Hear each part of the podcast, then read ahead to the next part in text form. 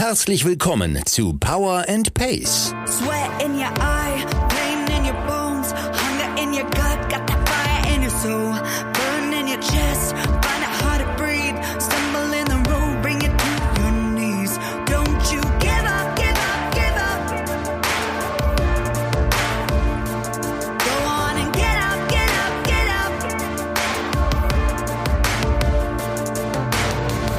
Wir machen euch fit für die Saison. Mit Trainingsplänen und allem, was ihr braucht, um im Triathlon erfolgreich zu sein. Liebe Allrounder, Champions, Finisher, Racer und Qualifier. Wir wünschen euch viel Spaß und tolle Erkenntnisse mit dieser Episode von Power and Pace.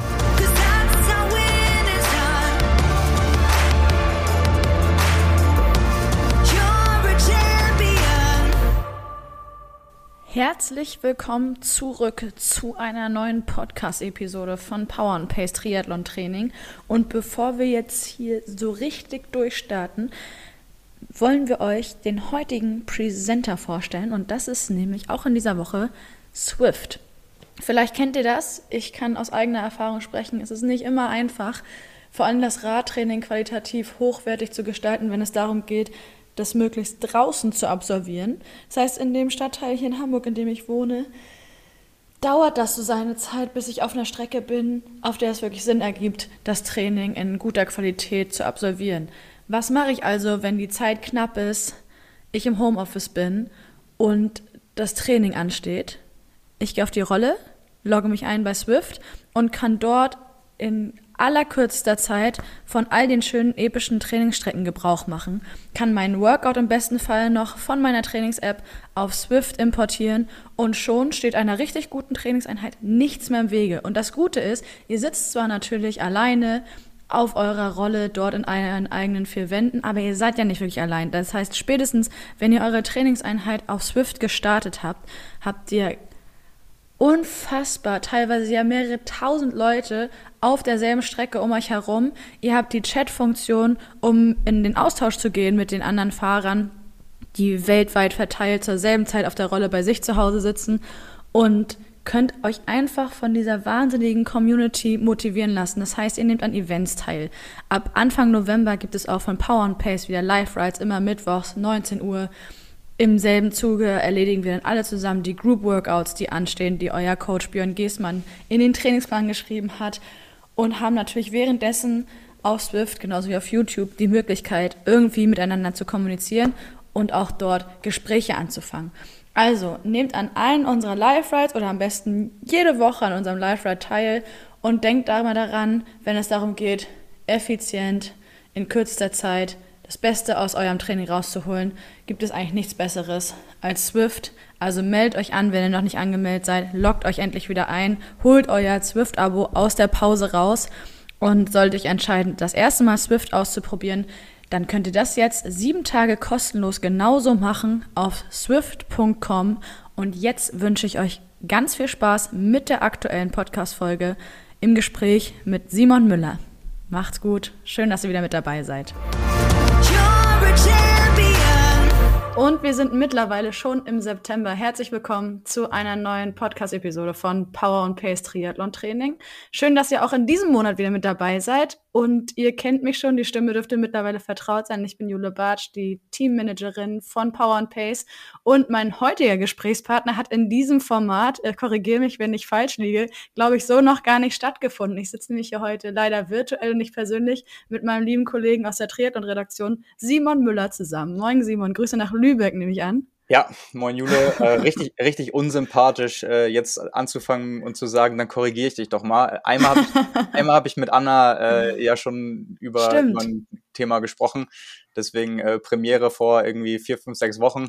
Ähm, zum zweiten Mal dabei, aber ja, genau. Ähm, ich durfte wiederkommen. Äh, es so. Genau, äh, scheint, scheint irgendwas gebracht zu haben. Äh, genau. Also der eine oder andere kennt mich wahrscheinlich noch. Äh, ich habe äh, viereinhalb Jahre Vollzeit als Redakteur bei Spomedes gearbeitet, hauptsächlich für Triathlon. Ähm, bin jetzt quasi noch nebenbei äh, dabei, seitdem ich studiere. Und äh, ja, tauche immer mal wieder hier und da auf. Ähm, Mache natürlich selbst Triathlon, wie wahrscheinlich die meisten Leute auch wissen. Laufe sehr viel und äh, darum soll es ja jetzt auch gehen bei diesem Gespräch heute. Korrekt, da hast du schon ein bisschen was vorweggenommen. Das ist genauso vollkommen in Ordnung. Denn wir haben ein ganz spannendes Thema, was uns, glaube ich, in den letzten Monaten immer mal so ähm, vor die Füße gefallen ist, sag ich mal, weil wir gemeinsam überlegt haben, inwiefern man das wann mal anbringen kann. Und jetzt ist es soweit, dass das Thema Platz hat. Wir sprechen heute über, ich glaube, der korrekte Ausdruck ist Leistungsmessung im Laufen. Ist das richtig? Das ist richtig, ja. Leistungsmessung im Laufen, Wattmessung im Laufen, äh, ist das gleiche in grün. ja, Genau. Und ich habe mich natürlich ein bisschen darauf vorbereitet, damit ich ungefähr weiß, was ich von, von dir heute so zu hören bekomme, beziehungsweise was ich dich auch alles fragen kann. Und ich würde sagen, wir steigen halt direkt ein, ohne jetzt großes Vorprogramm oder ähnliches. Ich habe mich, wie gesagt, so ein bisschen belesen, dank der Beiträge, die du auch schon verfasst hast, um so einen Einblick zu bekommen, worüber wir heute reden. Und habe dabei relativ schnell feststellen können, dass es so eine gewisse Entwicklung genommen hat, dass der wissenschaftliche Stand und auch der ähm, Datenstand, sag ich mal, heute so ist, wie er ist. Kannst du darauf ein bisschen eingehen, wie diese Entwicklung bisher aussah?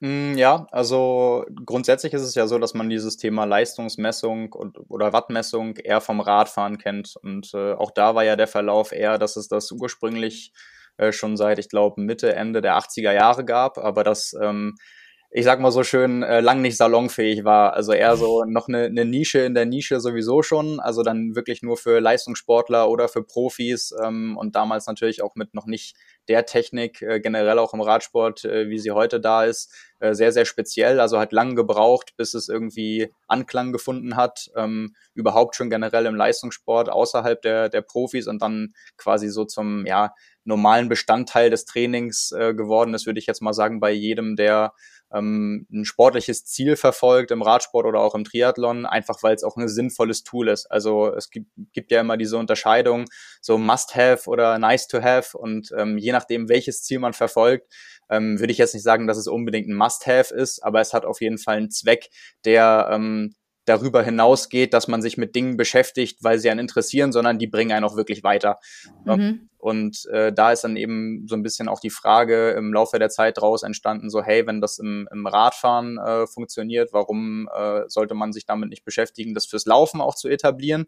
Ähm, jetzt liegt so ein bisschen auf der Hand, also die Ungegebenheiten beim, oder vielleicht einmal ganz grundsätzliche Definition ähm, bei, bei Leistungsmessung oder Wattmessung, das wissen die meisten sicherlich auch, geht es eben darum, ähm, ja nicht zu messen wie, also Metriken wie Geschwindigkeit auf dem Rad, wie schnell bin ich unterwegs und so weiter, was halt da sehr, sehr wechselhaft und abhängig davon ist, ähm, wie ist der Wind, äh, Anstieg, Gefälle und ähm, dadurch, dass man auf dem Rad halt eben im, im Schnitt deutlich schneller unterwegs ist als jetzt beim, beim Laufen, einfach durch die große Differenz von Fahr- zu Laufgeschwindigkeit.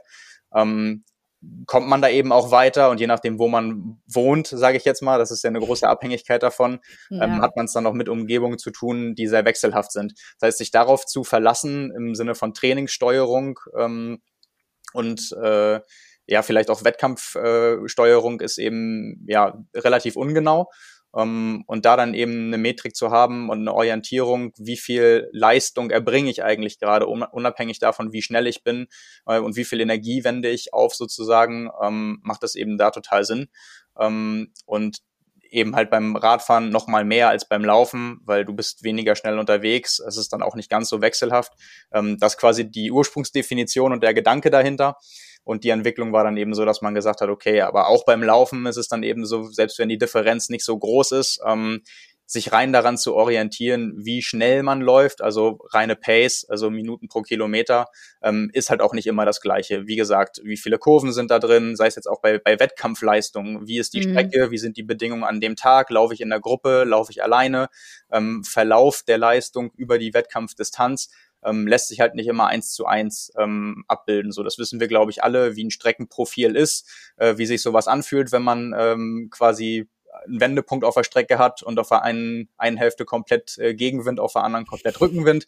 Ähm, und all sowas dann quasi abzubilden, dass man am Ende auch wirklich weiß, was, wie ist meine Leistung einzuschätzen, was habe ich jetzt heute erbracht im Vergleich zu vorherigen Leistungen, vielleicht auch während der Aktivität, ähm, wie viel kann ich denn jetzt ähm, aufwenden, auch wenn ich weiß, äh, ich habe jetzt erstmal Gegenwind, dann Rückenwind, also im Sinne von Pacing, ähm, äh, war dann natürlich auch der Gedanke, gut, macht das Sinn, kriegt man das irgendwie hin? Ähm, und dann wurden eben erste Versuche unternommen, ähm, Gadgets in die Richtung zu entwickeln, die das können sollen. Mhm. Die erste größere Entwicklung war dann eben auch noch immer, würde ich sagen, was, wenn jetzt, wenn man über die direkte Leistungsmessung äh, spricht, ähm, die, die größte Firma aus, aus Boulder, aus Amerika, Stride, die 2015 dann angefangen haben, ähm, das mit ihrem ersten Sensor zu versuchen, was dann quasi wirklich erstmal so ein ja, Pilotprojekt äh, war, sage ich mal, damals auch noch als Brustgurt, also wirklich auch von der Messung entfernt, ähm, einfach nur um das mal auszuprobieren, wie entwickelt sich das, auf den Markt zu bringen und Erfahrung zu sammeln. Und zwei Jahre später, dann 2017, das erste Mal mit einem Schuhpot, wo eben mehrere Sensoren verbaut sind, ähm, Temperatursensoren, Beschleunigungssensoren, ähm, die das eben messen mhm. und äh, das dann so abbilden, dass man danach dann auch wirklich einen Wattwert hat, an dem man sich orientieren kann, der eben all das leisten soll, ähm, was ich gerade aufgezählt habe. Ne? Also die Einordnung, wie ist wirklich die, die reine Leistung und nicht, wie ist nur die Geschwindigkeit. Ja, da hast du jetzt schon so viele Sachen angeteasert, darauf kommen wir gleich nochmal äh, drauf zu sprechen, um da ein bisschen mehr in die Tiefe gehen zu können und eben ein bisschen aspektorientiert zu arbeiten. Wie gesagt, du hast genannt, was da alles so mit reinspielt. Da würde ich jetzt gleich dran anknüpfen. Und wenn du eventuell nochmal schildern könntest, wie diese Leistungsmessung im Laufen dann genau funktioniert. Also du hast von einem Brustgurt gesprochen als erstes Gadget, um überhaupt diese Messungen vornehmen zu können. Aber wie sieht da die Umsetzung letztendlich aus? Ja, das ist halt eine, das? das? ist eine Unterscheidung ähm, zwischen jetzt Radfahren und Laufen eben dahingehend, dass beim Radfahren die Leistung ja wirklich gemessen wird. Also bleiben wir jetzt einfach mal bei dem Beispiel, was halt mittlerweile viele haben, Leistungsmessung an der Pedale. Also ja. den, den Druck und die Kraft, die du auf die Pedale bringst, äh, die wird dann eben auch in, in Watt quasi angezeigt. Also es ist eine direkte Übertragung.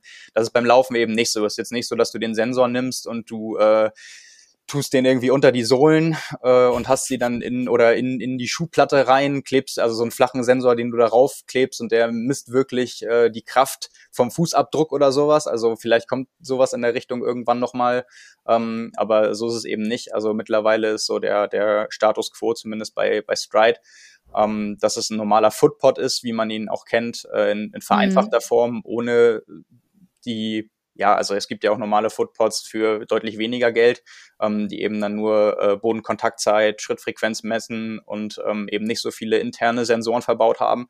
Ähm, da ist es jetzt halt eben so, dass ähm, auch letztendlich da ein Algorithmus hintersteckt, der eben ähm, aus diesen gemessenen ähm, Metriken, sage ich jetzt mal, also die verschiedenen Sensoren. Äh, die neueste Generation hat eben auch einen, einen Windsensor drin, also die differenziert nochmal, wie viel Leistung bringst du quasi auf, um den Windwiderstand äh, zu durchbrechen oder wie viel mehr extra Leistung musst du erbringen aufgrund der Gegebenheiten der äußeren Bedingungen, also des, mhm. des Windes explizit. Und äh, von all diesen Messungen wird dann eben ähm, der Wert erzeugt, aber der reine Leistungs- oder Kraftwert wird eben nicht gemessen. Das heißt, es kommt schon äh, dadurch zustande, dass die ähm, jeweiligen Daten gesammelt werden und, und ich sag mal verrechnet werden. Mhm. Ähm, Im Gegensatz halt zu der direkten Messung wie, wie beim Radfahren. Ähm, ist aber schon so, dass die ähm, Daten da im Gegensatz zu anderen Möglichkeiten der ähm, Leistungserfassung beim Laufen halt schon gemessen werden und nicht geschätzt. Ähm, okay. Worauf ich da hinaus will, ist so ein bisschen, es gibt äh, Uhren, ähm, die das verbaut haben, quasi mit integrierter Wattmessung beim Laufen am Handgelenk. Also da brauchst du nicht mal einen ähm, externen Sensor. Das ist eben einfach aufgrund, aufgrund von einem äh, Algorithmus, der Beschleunigungssensor, äh, also nicht, ja, eben halt nicht Sensoren, sondern die Beschleunigung deiner Laufgeschwindigkeit aufgrund der Daten der Uhr. Und wenn man, mhm. äh, also die, die grundsätzliche Problematik, die da eben besteht, ist die, dass wenn du eigentlich ja sicher sein möchtest, wie viel Leistung erbringst du, auch wenn ein GPS mal ausfällt, also im Wald oder bei einer Unterführung oder so, und du möchtest dich, möchtest dich daran orientieren, ähm, da musst du eben entkoppelt sein von dem GPS. Und wenn du jetzt eine, ähm, eine Messweise hast, äh, wo dann ein großer Bestandteil des Algorithmus ähm, aufgrund des GPS stattfindet, dann hast du natürlich den gleichen Fehler immer noch auch in den Wattmessdaten und im GPS und hast damit ja. eigentlich nichts gewonnen ähm, oder wenig. Deswegen ist halt diese Unterscheidung zwischen einem Sensor, der wirklich dann auch äh, Sachen misst ähm, und daraus die Daten erzeugt, nochmal so eine grundlegende Unterscheidung vielleicht. Also das sind so mhm. die beiden ähm, Trennungen, die man treffen kann. Einmal Unterschied zwischen ähm, Radfahren und Laufen generell und dann auch die unterschiedlichen Messweisen, die es mittlerweile auch beim Laufen selbst gibt. Mhm. Ich bin mir nicht ganz sicher. Du kannst auch sagen, wenn du anderer Meinung bist. Inwiefern würde das jetzt zu weit führen, wenn wir mal auf diese einzelnen ähm, Messungen eingehen? die stattfinden, während man so einen ähm, Stride-Sensor beispielsweise benutzt? Ja, können wir gerne mal machen. Also es ist die, die Frage natürlich, was, äh, also ich, ich äh, bin, bin da nicht, ich, ich weiß auch nicht, inwieweit das vielleicht sogar ein Betriebsgeheimnis ist, äh, kann dir jetzt nicht aufdröseln mathematisch, äh, wie viel Einfluss welcher Faktor äh, hat, um dann am Ende, am Ende die äh, Wattzahl zu erzeugen, die man in seiner Auswertung sieht. Ähm, ja. Aber wie gesagt, also die Sensoren, die da verbaut sind, sind äh, Bewegungssensoren, Beschleunigungssensoren, Wärmesensoren, also Temperatursensoren und jetzt mittlerweile bei der neuesten Generation eben auch äh, Windsensoren, also wo mhm. man eben merkt, also relativ komplex, ähm, wo du dann eben die wichtigsten Metriken auch abbilden kannst, also die Beschleunigung, ähm, dann natürlich auch sowas wie Schrittweite, ähm, vertikale Höhe, äh, Bodenkontaktzeit, äh, Schrittfrequenz und äh, wenn du das eben dann separat durch einen Sensor erfassen kannst und dann eben nicht nur durch eine, eine Schätzung von der Uhr selbst oder ähm, mittlerweile kann man das ja auch mit Brustgurten machen ähm, oder dann auch, äh, wie, wie schon gesagt, normale Footpods, die weniger komplex sind, sage ich jetzt auch mal, und dann auch weniger äh, teurer, können natürlich einen Teil von diesen Metriken auch abbilden, aber eben nicht in der Komplexität und auch nicht äh, alle von den eben genannten. Das ist so ein bisschen halt noch das äh, Alleinstellungsmerkmal, was äh, Stride jetzt hat im Vergleich zu den Möglichkeiten, die man eben hat, wenn man jetzt nur eine Uhr ähm, hat, die da auf, aufgrund der eigenen äh, Daten, die eben auch nur durch die Uhr erfasst werden, äh, Wattzahlen ausspuckt oder äh, Garmin zum Beispiel bietet das ja an als äh, Garmin Connect Feld, was man sich dann runterladen kann. Mhm. Dann kann man eben ähm, auch einen, einen, separaten Sensor verwenden, den kann man hinten an der Hose festmachen mhm. ähm, oder auch mit, mit dem Brustgurt mittlerweile ist das auch äh, möglich, weil dann da Bodenkontaktzeiten und all so eine Geschichten auch erfasst werden äh, und das dann verrechnet wird. Okay. Ja, inwiefern sich welche Methode beziehungsweise welcher Anbieter da für wen entsprechend lohnt, können wir gerne nachher nochmal beleuchten. Also falls du Empfehlungen abgeben möchtest, können wir darauf gerne nochmal zu sprechen kommen, weil das soll jetzt natürlich hier auch keine Werbeveranstaltung für Stride sein, sondern es ist einfach nur der Fakt, dass Stride da momentan extrem genau ist und eben so eine hohe Datenlast aufzeichnen kann, dank des Sensors, richtig? Ja, also die sind einfach eben äh, etabliert dahingehend, dass sie auch äh, auf der Ebene wenig Konkurrenz haben und sie es mhm. auch geschafft haben, im, im, Laufe der Jahre sich bei den Leistungssportlern ähm, zu etablieren. Also es ist halt so ein bisschen da, wo man halt hinguckt oder mit wem man auch spricht, haben eben auch echt viele Profiathleten mittlerweile Erfahrungen damit gesammelt. Und die Konkurrenz ist eben da noch nicht so groß, einfach weil das Thema als solches auch, äh, auch noch nicht so ausgereift ist, wie es eventuell mal irgendwann äh, sein wird, wobei man schon sagen muss, also ich bin ja jetzt auch jemand, der seit 2017, also jetzt mittlerweile auch schon fünf Jahre sehr, sehr regelmäßig das benutzt und auch durch die verschiedenen Generationen äh, da mal durchgelaufen ist und auch äh, verschiedene Systeme verglichen hat, unter anderem ja auch für Artikel und damit relativ viel schon ausprobiert hat, also Laufökonomie, Messungen auf dem Laufband mit verschiedenen Art und Weisen der, der Wattmessung beim Laufen, Schuhtests, wo wir dann überprüft haben, lässt sich das abbilden, äh, eben ja. in, der, in, in den Wattdaten Daten äh, von verschiedenen Sensoren, ähm, auch im Hinblick auf die Ökonomie. Also viel damit auch ausprobiert.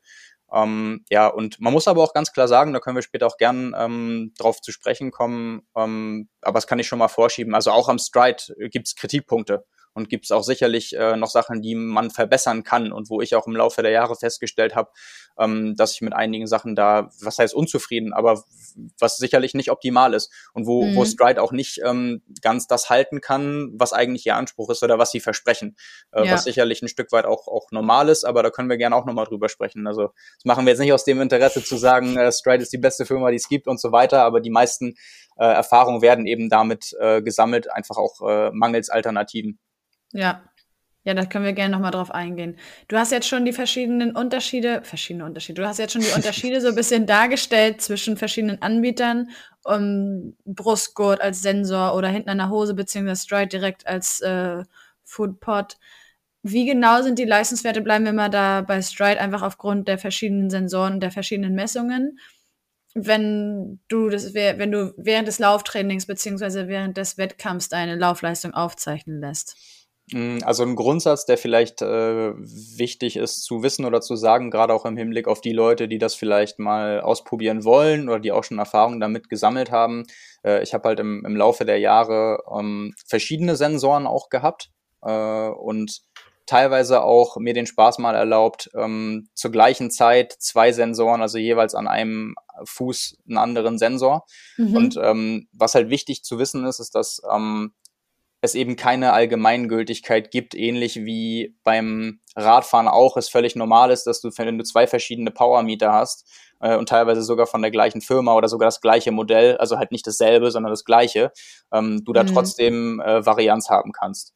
Und das ist bei den ähm, Footpods ganz genauso, sogar bei zwei äh, Stride-Sensoren. Also ich hatte da okay. durchaus schon eine, eine Varianz von drei bis fünf Prozent beim gleichen Lauf mit zwei unterschiedlichen äh, Stride-Sensoren von der gleichen Generation, mhm. ähm, wo man halt sagen kann, gut, redet man von irgendwie ja gut, das hätte ich mir jetzt aufschreiben müssen. Ich bin nicht der begabteste Mathematiker, aber nehmen wir jetzt einfach mal 300 Watt ähm, und dann irgendwie 5% Abweichung. Ähm, kann sich jeder jetzt in einer ruhigen Minute ausrechnen. Ähm, das ist, also wenn wir zum Beispiel über Differenzen beim Radfahren sprechen von 20 Watt, das ist ja teilweise eine, eine äh, Entwicklungsleistung und eine Trainingsleistung. Also jetzt mal im, im Schwellenbereich zum Beispiel 20 Watt mehr oder weniger Schwelle, das ist ja äh, durchaus mal ein Jahr Training.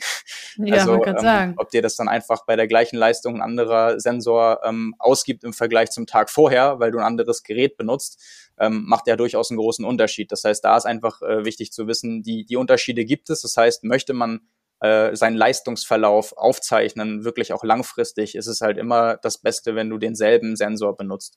Ja. Ähm, oder zumindest, wenn du eben das mal ersetzen musst, ähm, beispielsweise weil irgendwie kaputt gegangen oder verloren oder aufgebraucht, äh, dann zumindest die gleiche Messweise.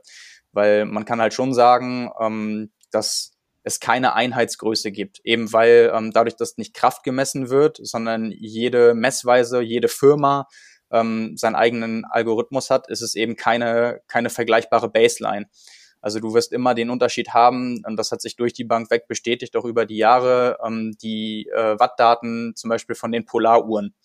Ähm, die sind um einiges höher als das, was ein Stride misst oder auch die Messweise, die du bei Garmin dann verwenden kannst mit dem Pod oder auch mit dem Brustgurt. Ähm, mhm. Und da haben, also das sind teilweise wirklich Differenzen von über 100 Watt bei einer Dauerlaufleistung. Also ich kann mich daran erinnern, das letzte Mal, als ich äh, die drei Messweisen äh, zeitgleich ähm, verglichen habe für einen Artikel eben, ähm, war der, äh, war der Polar, also die Polaruhr in dem Fall, da gibt's ja keinen separaten Sensor oder habe ich keinen verwendet, ähm, im 400er Bereich, äh, während irgendwie ähm, Garmin 308 Watt, glaube ich, und äh, Stride irgendwie so 315 hatte, also teilweise 100 Watt Differenz. Ähm, und das ist ja per, also per se, deswegen gibt's da ja nicht richtig oder falsch, weil es, ja. die, diese objektive Größe, äh, Fußabdruck erzeugt äh, Kraftwert X, sage ich jetzt mal, der soll gemessen werden, dann könnte man sagen, gut, da gibt's irgendwo re einen realen Wert, dem kann man sich äh, versuchen zu nähern. Das ist ja gar nicht der Anspruch hier, also das muss man schon unterscheiden. Wichtig mhm. ist eben nur, dass man diese Kenntnis darüber hat und dass man nicht mit dem mit jemand anderem drüber reden kann. So hey, du hast doch auch Wattmessung mit deiner Polaruhr. Ich verwende ver hier den den Stride Sensor wie bist du denn beim letzten, was war denn deine Leistung beim letzten 10 Kilometer Lauf all out? Ähm, ja. Also das wäre halt Äpfel mit Birnen vergleichen. Mhm. Das ist einfach nur wichtig, äh, das zu wissen, einfach zu der Unterscheidung, ähm, Leistungseinordnung auch mit anderen Leistungen und anderen Sportlern, aber eben auch für sich selbst, wenn man mal gucken will, wie viel besser bin ich denn in den letzten drei Jahren geworden und ich schaue mir die Zeiten an und ich schaue dann vielleicht auch mal ähm, bei den Wattdaten rein. Ähm, dann wäre es eben schon wichtig, dass, äh, dass es im Idealfall halt derselbe Sensor ist, weil ich das teilweise auch hatte, diese, ähm, diese Unterschiede von teilweise 20, 25 Watt im, im Rahmen von einer Wettkampfgeschwindigkeit. Da hatte ich dann auch Daten, da war ich 2018 äh, glaube ich, bei einem, bei einem Halbmarathon habe ich da Werte gehabt, die ich zwei Jahre später, als ich deutlich, deutlich fitter war beim Laufen, ähm, gerade so äh, bei 10 Kilometer Solo erzeugt habe, zu einem Zeitpunkt, als ich deutlich fitter war. Krass, und ähm, okay. deswegen muss man, wenn man sich damit eben auch beschäftigt, und das ist auch so ein Punkt, also da, das muss man wollen. Also von, mhm. von alleine das Ding zu benutzen, wird einen niemals schneller machen. Und das ist sicherlich ja. auch ein Tool, das kann man ganz grundsätzlich sagen, ähm, das erfordert einfach Interesse, sonst bringt es einem nicht viel. Also das zu benutzen und dann liegen zu lassen, dafür ist es zu schade und da braucht man auch einfach ähm, die Motivation und auch die Zeit, sich da so ein bisschen reinzufuchsen. Weil richtig spannend und auch richtig nützlich wird es erst im Laufe der Monate und vielleicht sogar Jahre, wenn man diese Erfahrungswerte hat und wenn man da verschiedene Sachen auch nachvollziehen kann. Und ähm, ja, das sind so Sachen, die sind auf jeden Fall ähm, wichtig zu wissen, wenn man mit dem Gedanken spielt, ähm, das überhaupt zu benutzen und sich dann fragt auch, wie man das am besten benutzen kann. Ja, da knüpft auch direkt die nächste Frage an. Und zwar, auf welche Messwerte gucke ich mir denn an, um meine Laufeinheiten oder vielleicht eben auch Wettkampfleistungen auswerten zu können? Also ich gucke mir da ganz stumpf wirklich nur die Wattzahlen an. Okay, und du vergleichst dann halt mit einer ähnlichen Belastungseinheit oder beziehungsweise mit einem ähnlichen, wenn wir jetzt bei 10 Kilometer sind, anderen 10 Kilometer All-Out-Lauf. Genau, also du hast natürlich die Möglichkeiten, ähm, so ein bisschen generell die, äh, die Leistung allgemein einschätzen zu können. Also welche Mhm. Leistung ist ähm, im Normalfall welche Geschwindigkeit und dann siehst du ja verschiedene Abhängigkeiten von Untergrund. Laufe ich das auf einem Kiesweg, laufe ich auf Asphalt, äh, wie viele Höhenmeter hat äh, oder gibt es während der Strecke, also 10 Kilometer Lauf A zu 10 Kilometer Lauf B, wenn du da bei dem einen äh, fünf Höhenmeter drin hast, bei dem anderen 80, äh, wirst du auch feststellen, dass du einfach bei den Bergauf- und Bergab-Passagen bei den Kilometern wahrscheinlich sogar langsame Kilometer bergauf hast, wo die Geschwindigkeit deutlich niedriger ist, logischerweise, aber wahrscheinlich, dass die Kilometer sind im Zweifelsfall, je nachdem, wie du es payst, die am meisten Leistung erbracht haben, äh, was ja logisch ist. Und diese Zusammenhänge siehst du dann eben ganz gut dargestellt. Und vielleicht, um jetzt mal bei einem ähm, relativ aktuellen Beispiel zu bleiben, also am letzten Wochenende äh, hat ja der Collins Cup stattgefunden. Und äh, Frederik Funk ist auch so jemand, der mittlerweile auch seit Jahren ähm, Wattmessung im Laufen äh, benutzt über, über den Stride-Sensor. Und Dan Lorang ja auch bekanntermaßen ein Trainer, der ähm, auch äh, das für willkommen heißt, äh, sich solche Sachen mal genauer anzuschauen. Ja. Äh, und der zum Beispiel nach dem Wettkampf dann gemessen, ich glaube auf den 18 Kilometern ähm, 360 Watt, ist ein Schnitt von 3,29 gelaufen und hat dann auch dazu Mhm. gesagt, also normalerweise bei der Leistung, das sind so fünf Sekunden pro Kilometer schneller sonst. Und jeder, der den äh, Laufkurs in Chamorin kennt, da geht's von äh, Rasen zu Sand und dann äh, noch 15 Kurven und so weiter. Und das ist eben auch mal ganz interessant, dass äh, mit diesen, also das, deswegen meinte ich halt auch, über die Jahre kriegt man ein Gefühl dafür, welche Leistung ist welche Geschwindigkeit und wie habe ich das einzuordnen. Dann hast Ja. du natürlich die Möglichkeiten, wenn wir jetzt ähm, von Profifeldern reden, dann guckst du natürlich auch auf die Konkurrenz, dann siehst du am Vortag, ein Gustav Iden läuft auf dem Kurs, ein 3,19er Schnitt ist er, glaube ich, gerannt, der ist aber auch schon über drei Kilometer länger, bei einem 73 einen Schnitt von 3,11 gelaufen. Das heißt, da Mhm. kannst du auch so ein bisschen einordnen, wie stehst du da im direkten Vergleich. Ähm, aber wenn es dann eben solche Möglichkeiten gibt, eben auch für dich selber, dann hast du dann eine Einordnung, die objektiver ist. Weil sonst kannst du natürlich auch sagen, gut, 3,29, da bin ich auch schon irgendwie mal deutlich schneller gelaufen. Ähm, wenn du dann aber siehst, ist die gleiche Leistung, dann passt das eben auch alles. Und wenn sich das Mhm. dann noch in der Relation zur Konkurrenz abbildet, dann hast du eben äh, ein, ein Bild am Ende und eine Interpretation, mit der du mehr anfangen kannst. Und das ist natürlich einfach, einfach sehr wertvoll, wenn du eben sehen willst, wie, wie ist denn meine Leistungsentwicklung, wie kann ich das bewerten, wo kann ich vielleicht noch irgendwas verbessern. Ähm, ja, genau, das, äh, um jetzt ein prominentes Beispiel zu nennen. Ja, ich bin da selber auch mal gestartet vor drei Jahren. Da habe ich dich übrigens gesehen in der Wechselzone. Am, am Arbeiten. Ja, genau, du warst am Arbeiten, ich am Wechselzone einrichten. und das ist eigentlich ein ziemlich dankbares Beispiel für das, was du jetzt gerade genannt hast, weil diese Laufstrecke, die ist also aus meiner Sicht wenig zumutbar. Also es ist so undankbar, wirklich. Und daher ist es ganz interessant, wenn, wenn Frederik Funk da eben die entsprechend gleiche Leistung gebracht hat für eine normalerweise viel schnellere Pace, aber dass eben dort aufgrund dieser verschiedenen Untergründe, Kurven um die Longierzirkel, Rasen teilweise nicht gemäht, was weiß ich was. Ähm, ja, Und du, du, hast es, Spannend. du hast es ja im Triathlon beispielsweise auch, dass äh, es ganz viele Kurse gibt, wo die Strecke mal 500 Meter äh, kürzer ist. Also Mhm. dann hast du im Zweifelsfall, weil die Strecke zu kurz ist, deine Pace ist eigentlich langsamer als sonst, weil vielleicht vor, beim letzten Wettkampf hat die Strecke gepasst, hast du einfach eine unfassbar harte Strecke im Sinne von Untergrund oder Höhenmeter und am Ende, ähm, wenn jemand die nur die Zeiten sieht, aber den Kurs gar nicht kennt, dann sind die, also sehen die Zeiten gar nicht langsam aus, weil sich das dann quasi wieder ausgeglichen hat damit, dass Ja. die Strecke beim Halbmarathon nur 20,5 lang war oder 20,6. Mhm. Ähm, das heißt, da eben für sich selbst das äh, sehen zu können, ähm, ist natürlich besser, als dann sozusagen, ach, passt irgendwie schon alles, weil da äh, das halt ein bisschen sehr blauäugig. Dafür ist Triathlon dann halt nicht der, der richtige Sport und die Strecken auch nicht immer irgendwie offiziell amtlich vermessen, wie bei Straßenläufen. Und Ja. äh, deswegen spielt es im Triathlon halt umso mehr eine Rolle, wenn du es wirklich dann halt genau nachvollziehen willst überhaupt.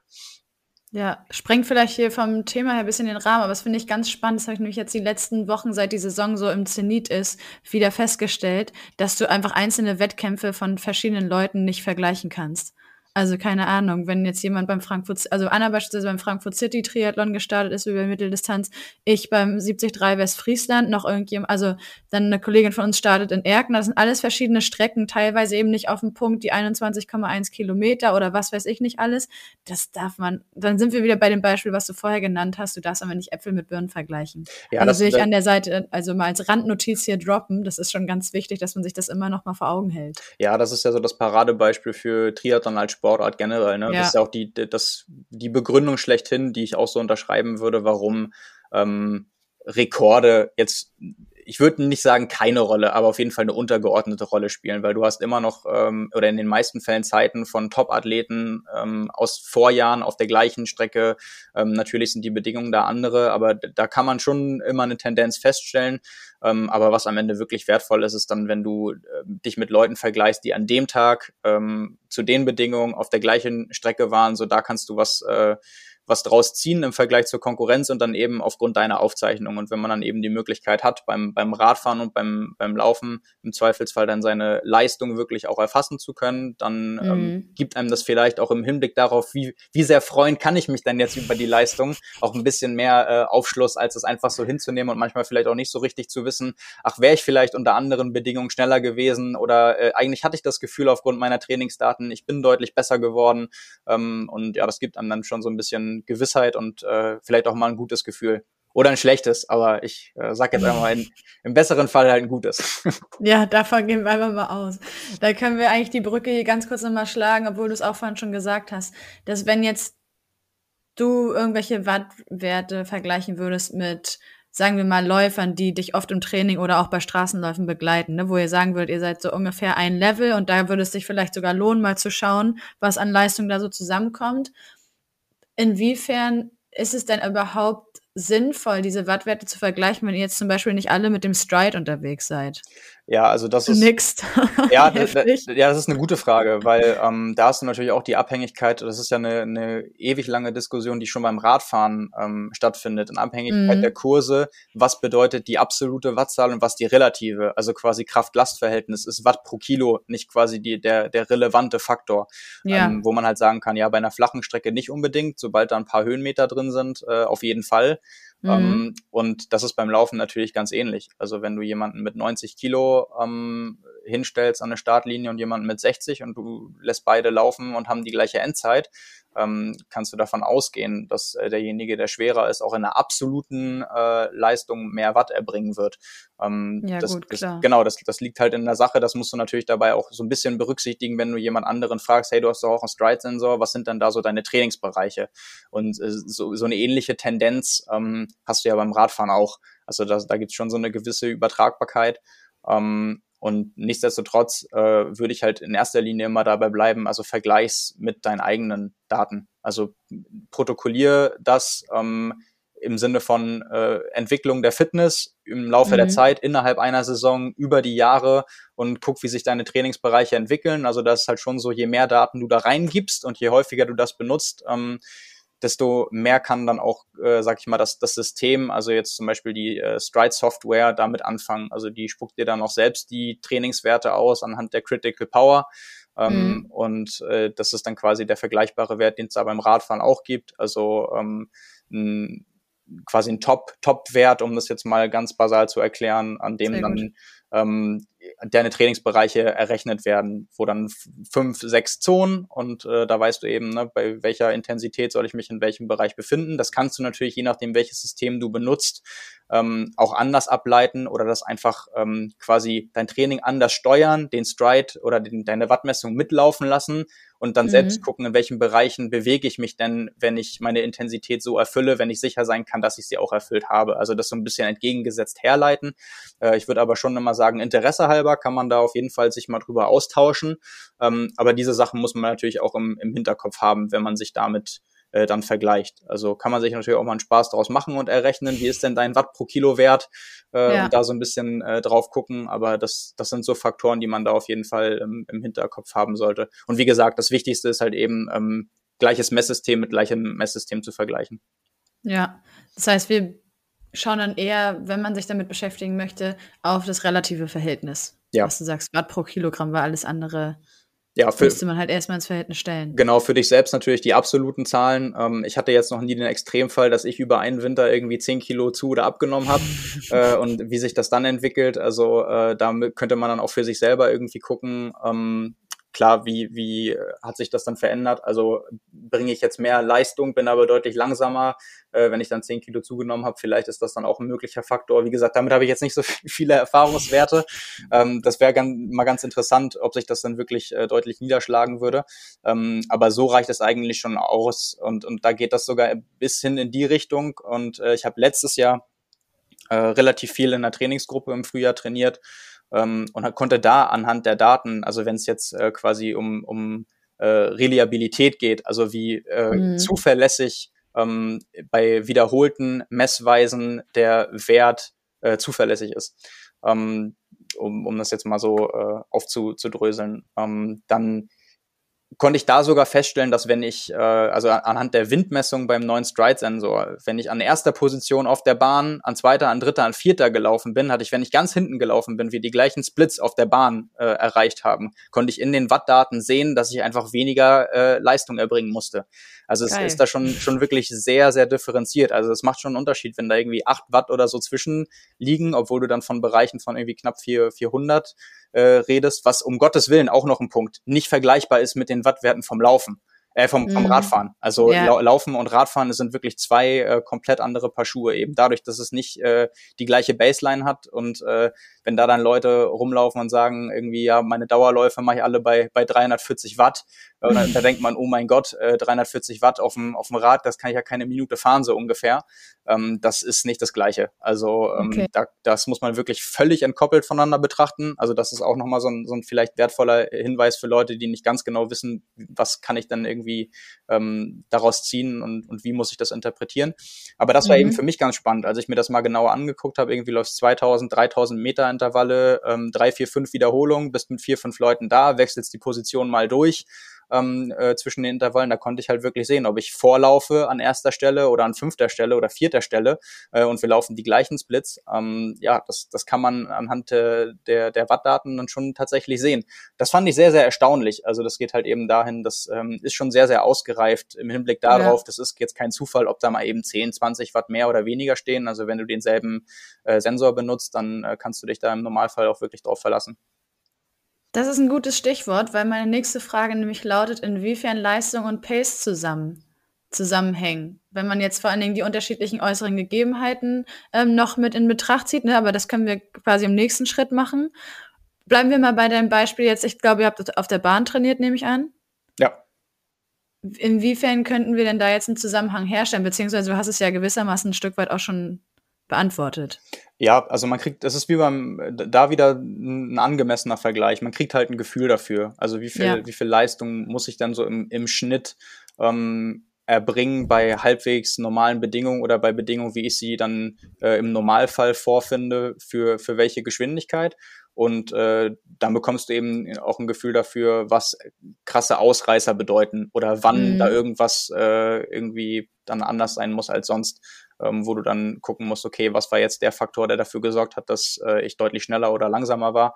Ähm, aber was sich eben immer anbietet, ist dann, was ja sehr standardisiert ist, uh, unabhängig jetzt äh, von Streckenprofil, ähm, aber abhängig von äußeren Bedingungen. Nur, also wenn du es halt nicht willst, musst du Laufband laufen.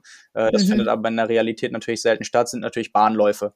Also wo ja. du keinen Höhenmeter drin hast, äh, wo du dann vielleicht so ein bisschen Gruppendynamik hast ähm, und wo du dann einfach mal, wenn du da 5000 Meter All-Out läufst, 3000 Meter, 10.000 Meter, wie auch immer, oder einfach mal im Training ein längeres Intervall, ähm, wo du da natürlich äh, so ein bisschen ein Gefühl dafür kriegen kannst, okay, was äh, bedeutet äh, Wattzahl XY für die, äh, für die Geschwindigkeit.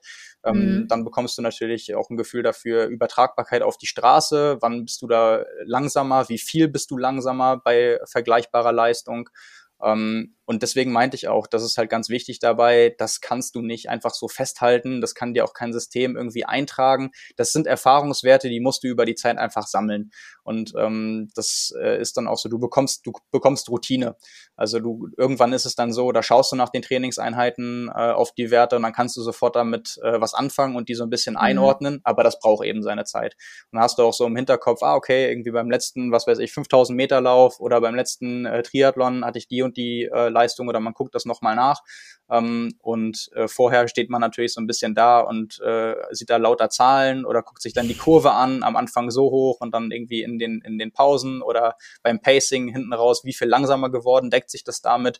Und das ist eben äh, auch so ein bisschen Spielerei. Und äh, mhm. äh, sicherlich auch die Frage, gut, wann und äh, wie viel kann mir das dann wirklich nützen, um was damit anzufangen und wie viel ist es einfach okay, das ist für Leute, die wollen eben noch eine andere Abbildung von ihrer Leistung haben und wollen sich damit auch beschäftigen und interessieren sich dafür. Ähm, ja, das äh, muss, muss dann jeder auch so ein bisschen für sich beantworten. Ja, ich fand es ganz schön, auch in der Vorbereitung zu lesen, wie du schreibst. Einige sehen das halt einfach nur als Spielerei.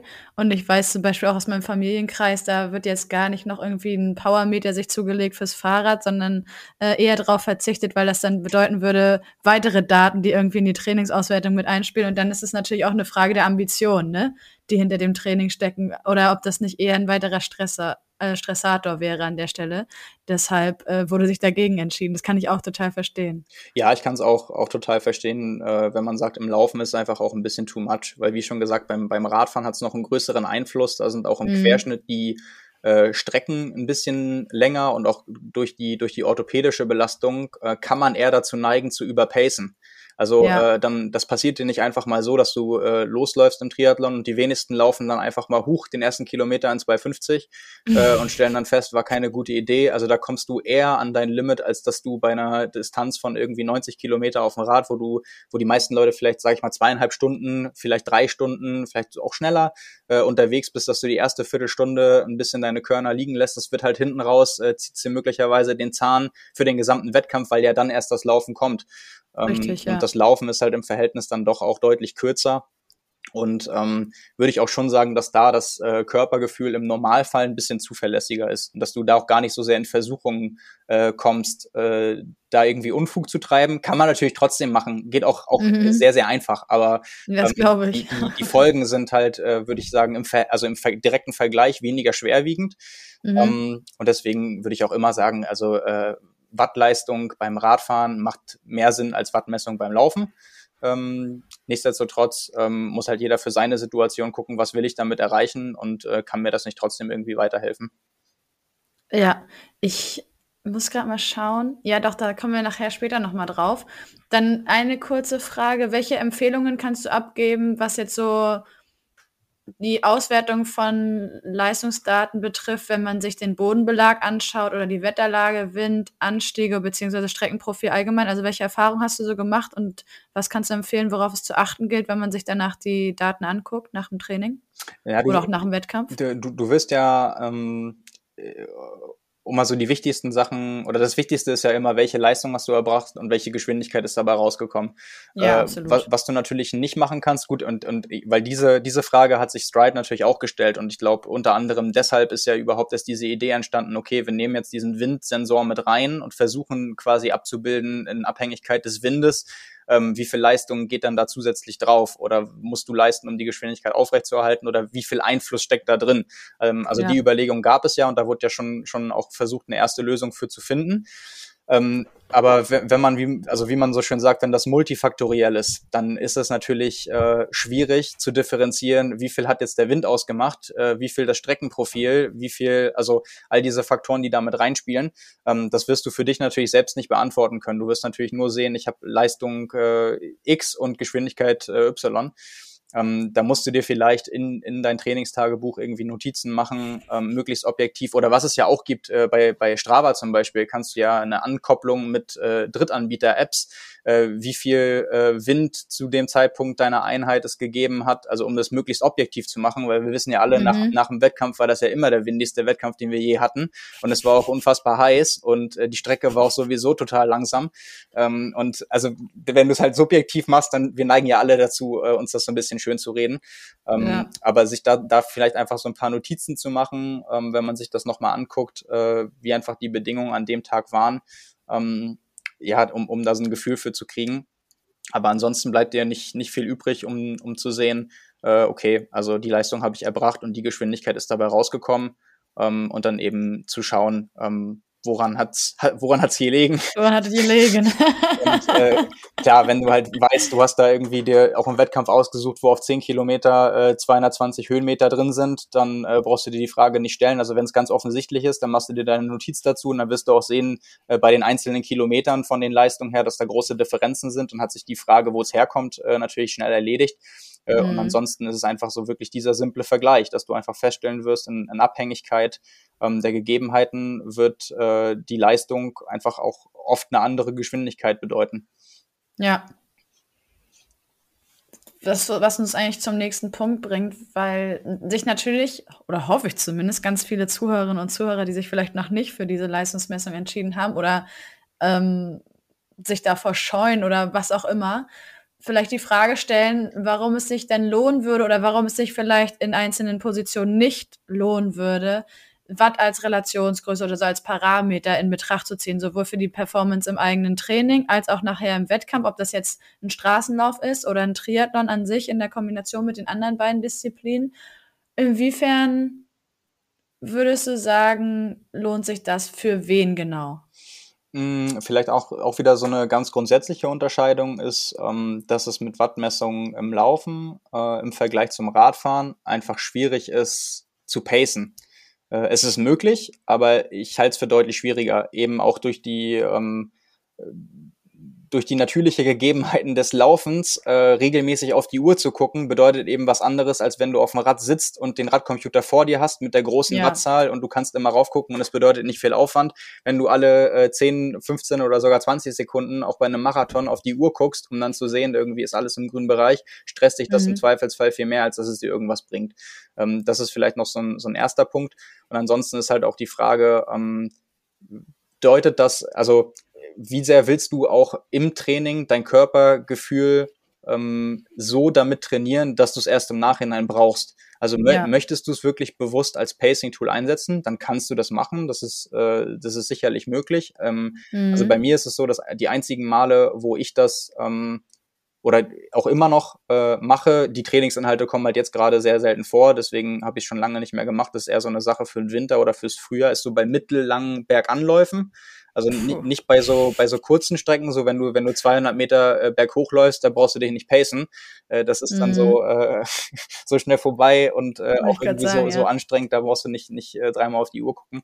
Wenn du dann aber versuchst irgendwie drei vier Minuten ähm, mal hochzulaufen oder auch nur zwei Minuten, ähm, weil da die Gefahr, wenn du wirklich schnell anläufst, ähm, dass zwei Minuten mal hinten raus sehr sehr lang werden und du nach einer Minute denkst, okay, äh, da habe ich mich jetzt doch ein bisschen vertan, äh, ist mir mhm. auch schon passiert. Äh, und da mal zwischendurch das so zu checken und, und darauf zu gucken, das mache ich schon mal. Und das zweite ist eben auf dem Laufband. Mhm. Wenn du ein ganz hochwertiges Laufband hast, da ist ja auch immer wieder dieses 1% Steigung, 0,5% Steigung, ab 15 kmh eher, zumindest was so die, die aktuelle Studienlage angeht, eher sogar 2% Steigung, damit du das Äquivalent zu draußen hast.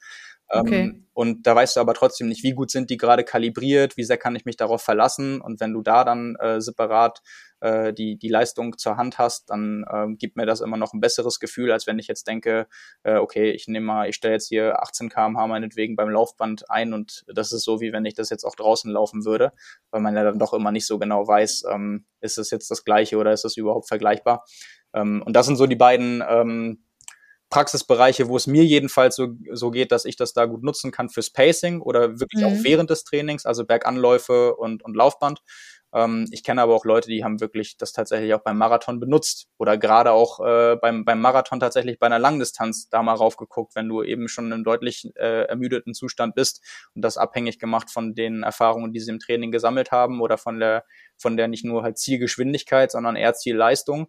Ähm, mhm. Das bedeutet halt aber auch wirklich den Aufwand, dass man sich das vorher anguckt und seinen Bereich eingrenzt und nicht, weil es ist natürlich äh, einfacher zu sagen, ich laufe Fünfer-Schnitt, und dann laufe ich einfach Fünferschnitt. Und dann gucke ich bei jedem Kilometer, wenn die Uhr piept, einmal rauf und dann laufe ich jetzt ja. schneller oder langsamer. Ähm, ja, je nachdem, wie die Konstellation ist und welche Strecke, kann dir sowas aber auch schnell mal den Zahn ziehen.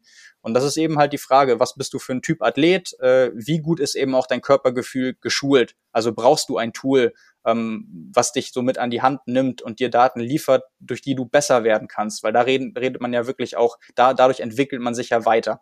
Ja. Ich würde sagen, die, die, das Potenzial und die Möglichkeit gibt es sicherlich äh, bei einigen Athleten.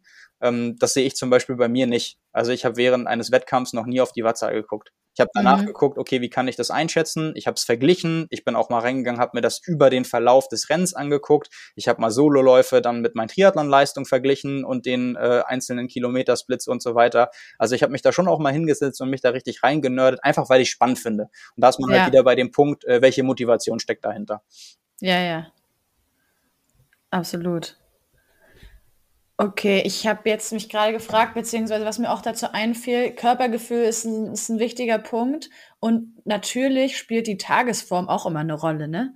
Also habe ich mir gerade so gedacht, wenn du jetzt äh, Marathoni bist und dann läufst du halt verschiedene Rennen im Laufe des Jahres und gehst immer von derselben Leistung aus, ist die Frage, inwiefern das überhaupt übertragbar ist, wenn du wirklich mal einen richtig guten Tag hast und du erlebst beispielsweise das Rennen deines Lebens und denkst dir, das könnte im Leben nicht besser werden. Also quasi, ich könnte mich direkt wieder hinlegen, hier hören wir auf.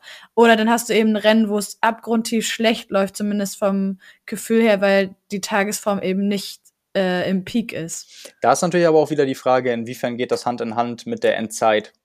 Ja. Also wie, wie äh, groß ist dann wirklich die Differenz zwischen zwei verschiedenen Wettkämpfen, was die Strecke angeht äh, oder die, die äußeren Bedingungen?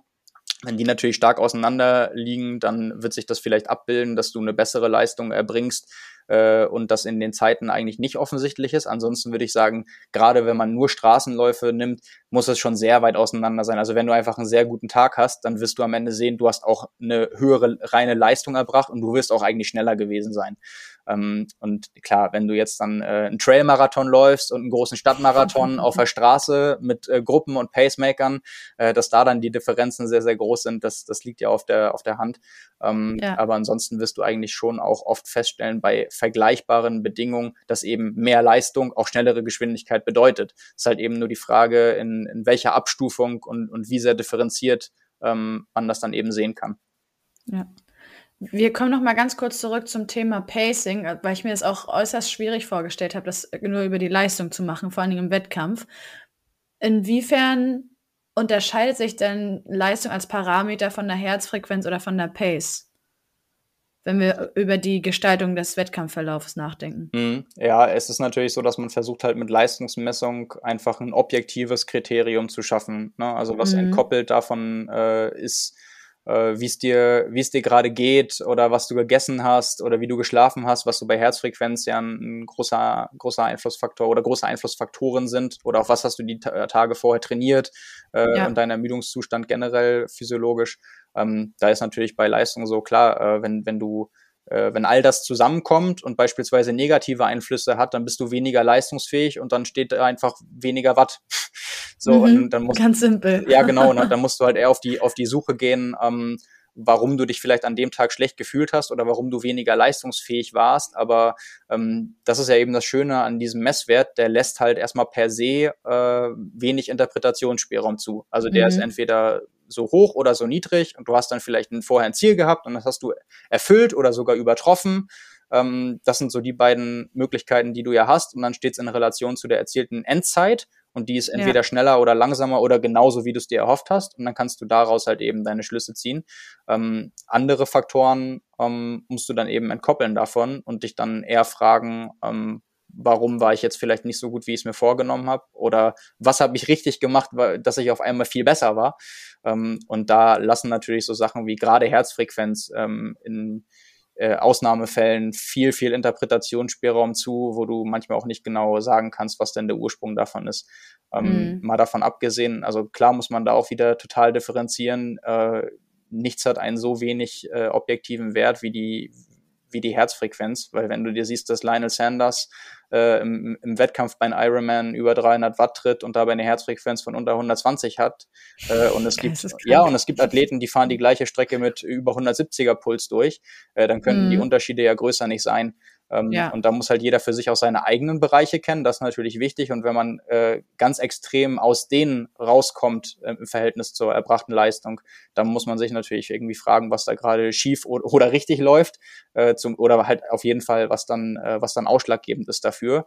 Ähm, und das ist ja, soll ja eigentlich dann ähm, Leistungsmessung, ganz egal wo, immer erleichtern, dass du einfach mhm. einen Wert hast, der dir erstmal sagt, ähm, was Sache ist und alles andere ähm, kannst oder musst du dann ähm, anders feststellen, aber der ist eigentlich immer sehr, sehr eindeutig. Ja, ja, es ergibt ja Sinn. Dann stellt sich jetzt natürlich die Frage, wir haben vorhin schon drüber gesprochen, warum es sinnvoll wäre, Wattmessung oder Leistungsmessung zu betreiben oder eben warum es nicht sinnvoll wäre und für wen. Was würdest du jetzt einschätzen oder wie lautet deine Einschätzung für welche Ziele oder Vorhaben bietet es sich an, so ein Leistungsmesser wie so ein Stride-Sensor zum Beispiel einzusetzen? Bleiben wir im Triathlon. Mhm. Ja, also im, im Triathlon, also wie, wie schon gesagt, ich würde sagen, Punkt eins ist auf jeden Fall ähm, Leistungsentwicklung zu protokollieren, sei es im Wettkampf ja. oder sei es auch im Training. Äh, und da eben einen Bezugspunkt zu haben ähm, im, ich sag mal, Mikrozyklus, Makrozyklus, Mesozyklus, also innerhalb von beispielsweise sogar einer Trainingswoche, einem Trainingsblock, mhm. einer Saison ähm, oder halt fünf Jahren. Also das kannst du ja wirklich äh, im, im Vergleich anstellen, wie du möchtest und alles hat irgendwie seine Sinn- und Zweckmäßigkeit. Also ja. äh, bei, wenn, wenn man in einem Trainingsblock ist, wo man einige Einheiten auch mal wiederholt oder dann vielleicht einfach nur um 10, 15 Minuten verlängert oder mal noch eine Wiederholung ranhängt. Äh, die letzte ähnliche Trainingseinheit ist aber auch nur eine Woche her. Da einfach mal so zu gucken, wie ist denn da das Verhältnis, was tut sich da, macht genauso viel Sinn, wie zu gucken, ähm, wo habe ich im Frühjahr gestartet äh, bei meinen Laufleistungen, äh, wo stehe ich im Herbst, wo stehe ich bei den mhm. Sololeistungen, mhm. wie steht das Verhältnis von meinen Solo-Laufleistungen äh, zu den Triathlon-Leistungen, ähm, wo man halt auch äh, sehen kann, so ein klassisches Beispiel wäre ja einfach, ähm, dass man sich austauscht und feststellt, man kann seine Lauf, grundsätzliche Lauffähigkeit, ähm, die man mitbringt, nicht auf den Triathlon übertragen. Ja, auch so ein Phänomen, was es immer mal wieder gibt. Dann hat man da mhm. natürlich nochmal einen Wert, wo man das äh, dran festmachen kann. Ähm, was natürlich auch wieder, und da, da kommt man wieder auf den wichtigen Punkt, ähm, die Tatsache, dass du es dann nochmal festhalten kannst, ändert nichts daran. Also das wird dich nicht besser machen, äh, aber es erleichtert dir vielleicht die Interpretation davon ähm, ja. und es zeigt dir halt besser vor Augen, ähm, wie die Entwicklungen sind oder wie du das einschätzen kannst. Also einfach mal so ein äh, zum Beispiel, wenn du feststellen kannst an einer äh, abgeleiteten Formel, deine 10 Kilometer Solo-Laufzeit ist vergleichbar mit einer 5 Kilometer Laufzeit im Triathlon. Mhm. Ähm, und so, dann tauschst du dich aus und sagst mal irgendwie, bei mir ist es ungefähr so, wenn dann jemand irgendwie feststellt, ähm, ja, das ist bei mir aber scheint ganz anders zu sein, weiß man aber nie so genau, weil Laufzeiten im Triathlon eh nicht so gut vergleichbar und wenn du dann halt Leistungsdaten hast von dir selber, dann kannst du halt auch wirklich mal gucken. Ähm, also ja. beim Triathlon läufst du halt manchmal über Stock und Stein und um den See rum und hast da alle möglichen Überholvorgänge und so weiter. Das äh, sind halt nun mal andere Voraussetzungen. Mhm. Wie dann da so im, im Verhältnis zur Streckenlänge und zur Vorbelastung die Leistungsentwicklung Entwicklung ist ähm, zu, zum Verhältnis, bin ich ausgeruht oder, oder dann eben auch zu den Trainingsleistungen. Also das ist sicherlich sinnvoll, da kann man einfach äh, gute Schlüsse draus ziehen und dann für sich auch so ein bisschen zu gucken, ähm, wie entwickelt sich das dann, kann ich auch feststellen, dass äh, Trends, die ich im Training sehe, die ich bei vorhergegangenen Wettkämpfen hatte, bestätigen die sich ähm, oder, oder ändern die sich. Ähm, das ist sicherlich das Erste. Wie gesagt, also ähm, Pacing ist sicherlich auch was, ähm, wo ich auch weiß, dass viele das, das nutzen ähm, mal mehr, mal weniger erfolgreich. Und wie gesagt, bei Berganläufen ähm, und, und Laufbandnutzung äh, benutze ich das auch. Ähm, also das hat sicherlich auch, ein, auch einen Sinn und Zweck. Ähm, und man kann sich auch so Späße damit erlauben und das geht dann halt wieder in die Schiene, was ich schon gerade meinte, wie es bei mir halt auch ist, wenn man sich sehr dafür interessiert und äh, wenn man einfach Lust hat, so ein bisschen was auszuprobieren und auch jemand ist, der ähm, Leistungsdiagnostiken macht, einfach weil er gerne mal die Daten hat und was damit anfangen möchte und vielleicht auch so ein bisschen sich selber besser kennenlernen äh, möchte mit der Leistungsfähigkeit und äh, zur, zur Einschätzung, dann kann man natürlich auch mal gucken, ähm, ich gehe mal mit drei oder vier Paar Schuhen auf die Bahn und ich laufe mal zehn mhm. oder zwölftausender und versuche mal wirklich auf der Bahn das regelmäßig zu pacen und nehme mal für die ersten drei den Schuh und den anderen und dann schaue ich mal in den Wattzahlen, lässt sich das ja. feststellen. Ähm, alles schon gemacht und funktioniert auch. Also äh, mhm. das, das kann man, da kann man wirklich auch Unterschiede sehen. Ähm, was äh, lustigerweise kann ich ja auch mal dazu erzählen. Wir haben mal versucht beim äh, Schuhtest die Laufökonomie zu messen, also auch mit, äh, mit Sauerstoffverbrauch äh, und äh, eben Ökonomiemessung und zeitgleich mhm. den Stride-Sensor laufen lassen. Und äh, mhm. äh, komischerweise war es da so, dass es keinerlei Zusammenhänge gab. Also Schuhe, Krass. wo man wirklich ähm, sehen konnte, dass die von der, vom Sauerstoffverbrauch her deutlich besser oder schlechter war als andere Modelle, hatte man äh, in, der, in der Leistungsmessung Werte, die, also das war teilweise äh, nicht mal. Unterirdisch oder was? Ja, also keinerlei Zusammenhänge. Also keine, ja. keine systematischen Zusammenhänge, weder in die eine noch in die andere Richtung und auch bei keinem, keinem Schuhpaar. ähm, Mhm. wo wir dann auch äh, auf die Suche gegangen sind, woran kann das liegen. Wir haben es einfach eher, eher auch so ein bisschen Interesse halber gemacht. Also wäre ja wirklich schön zu sehen, wenn man sagen kann, gut, Sauerstoffverbrauch ist deutlich erhöht bei dem Schuh, also scheint weniger ökonomisch bei der Person zu sein als bei, bei der anderen Testperson und Ja. ähm, braucht für die gleiche Leistung auch 12 Watt mehr im Vergleich zum anderen Schuh. Und da Mhm. kann man jetzt hingehen bis zu, ähm, es scheint einen Einfluss zu haben, wo man diesen Sensor platziert am Schuh. Also welche Höhe der Schnürung, weiter links oder rechts, wie fest ist der Mhm. Schuh geschnürt. Ähm, das sind alles so Feinheiten, ähm, die, die man auch im Zweifelsfall berücksichtigen muss oder die vielleicht einen Einfluss haben, äh, wo man Ja. auch nicht ganz sicher sein kann, ist das immer wirklich standardisiert? Also kann man das überhaupt so gut reproduzieren, ähm, dass das keinerlei Einfluss nimmt?